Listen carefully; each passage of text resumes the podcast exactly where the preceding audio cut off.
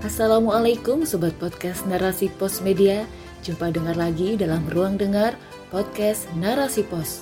Narasipos.com Cerdas dalam literasi media Bijak menangkap peristiwa kunci. Bersama saya, Sofia Aryani dalam rubrik Opini. Anak aset berharga tak terjaga oleh Nur Hajrah MS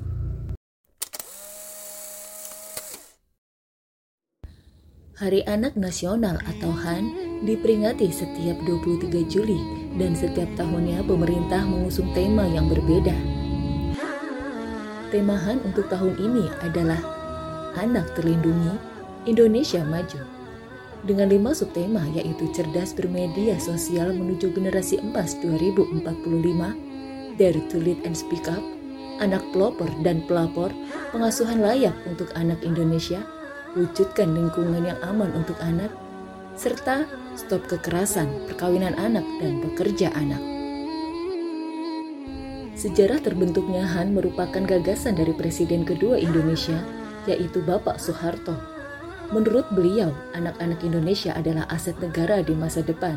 Itulah mengapa dibentuk HAN dan Undang-Undang Kesejahteraan Anak, yaitu sebagai penunjang kesejahteraan dan melindungi hak anak Indonesia. Lantas, efektifkah dibentuknya HAN dan Undang-Undang Kesejahteraan Anak ini? Apakah anak-anak Indonesia telah terjamin haknya, baik itu dalam keamanan, pendidikan, serta kesehatannya? Pada faktanya, berdasarkan catatan Kementerian Perlindungan Perempuan dan Perlindungan Anak atau PPPA, per Mei 2023, kasus kekerasan terhadap anak telah mencapai ribuan kasus, yaitu 9.645 kasus. Dan kasus kekerasan seksual terhadap anak masih menjadi kasus yang tertinggi. Untuk tahun ini mencapai 4.280 kasus, kekerasan secara fisik 3.152 kasus, dan kekerasan secara psikis 3.053 kasus. Kasus penelantaran anak 973 kasus dan eksploitasi anak 112 kasus. MetroTVNews.com 3 Juni 2023 Selain itu, dalam segi pendidikan pun masih banyak anak Indonesia tidak mendapatkan haknya.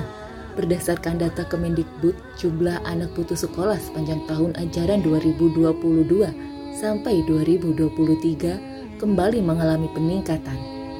Untuk jenjang SD anak putus sekolah mencapai 40.623 orang, jenjang SMP 13.716 orang, dan jenjang SMA 10.091 orang, SMK 12.063 orang. Goodstart.id 24 Juni 2023 Sementara itu dalam bidang kesehatan pun masih banyak anak-anak jauh dari kata sejahtera Contohnya saja, kasus stunting pada anak. Bertahun-tahun lamanya kasus stunting masih menjadi persoalan yang belum juga terselesaikan. Saat ini di Indonesia masih menjadi negara dengan kasus stunting tertinggi di dunia, yaitu menempati posisi kelima secara global dan urutan kedua untuk tingkat Asia Tenggara. Berdasarkan data-data di atas tentu saja sangat memprihatinkan karena pada faktanya Indonesia adalah negara yang kaya akan sumber daya alamnya.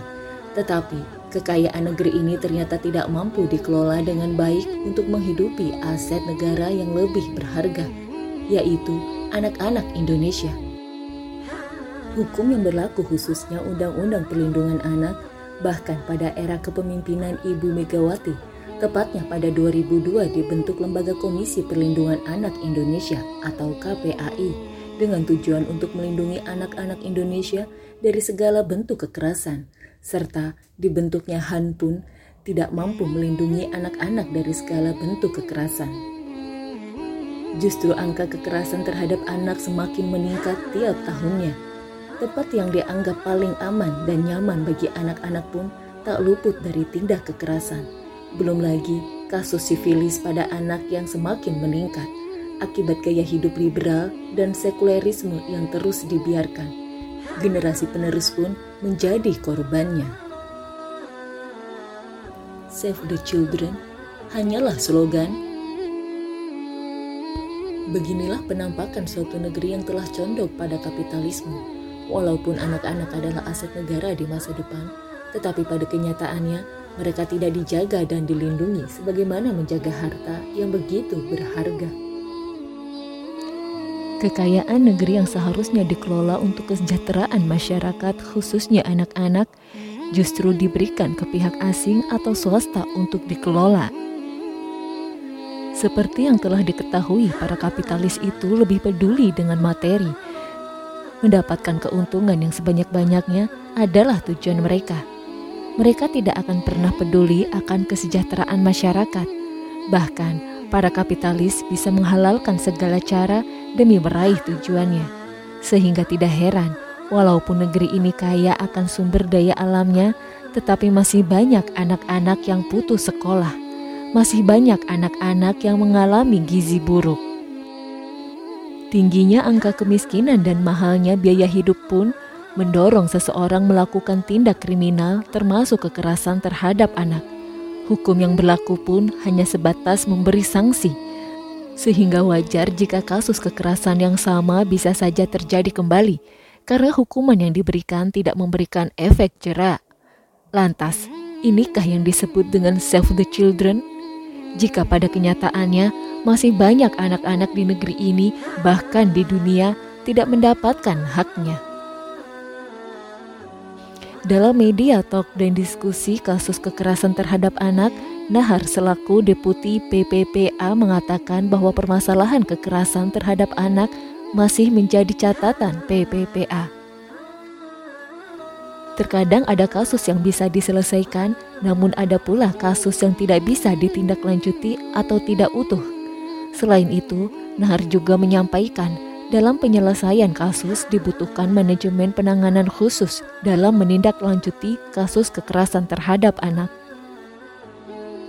Jika kasus kekerasan terhadap anak diselesaikan dengan cara yang disampaikan Deputi PPPA, ini artinya ada kasus yang bisa mereka selesaikan, ada pula yang tidak. Dan ini artinya solusi yang disampaikan beliau tidak bisa menyelesaikan masalah secara tuntas atau menyelesaikan masalah sampai ke akar-akarnya.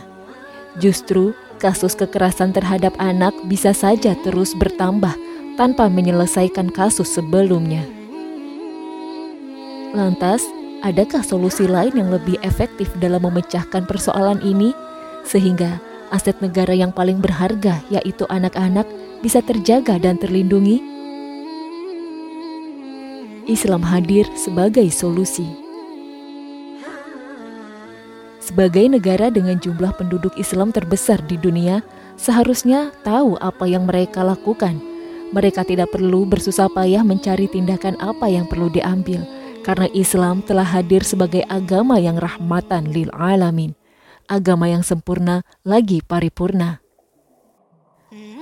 Agama yang diturunkan oleh Allah Subhanahu wa taala lengkap dengan seperangkat aturan yang tidak hanya mengatur urusan spiritual individu dengan Tuhannya, tetapi juga mengatur urusan manusia di segala aspek kehidupan baik itu dalam pendidikan, kesehatan, ekonomi, politik, dan lain sebagainya.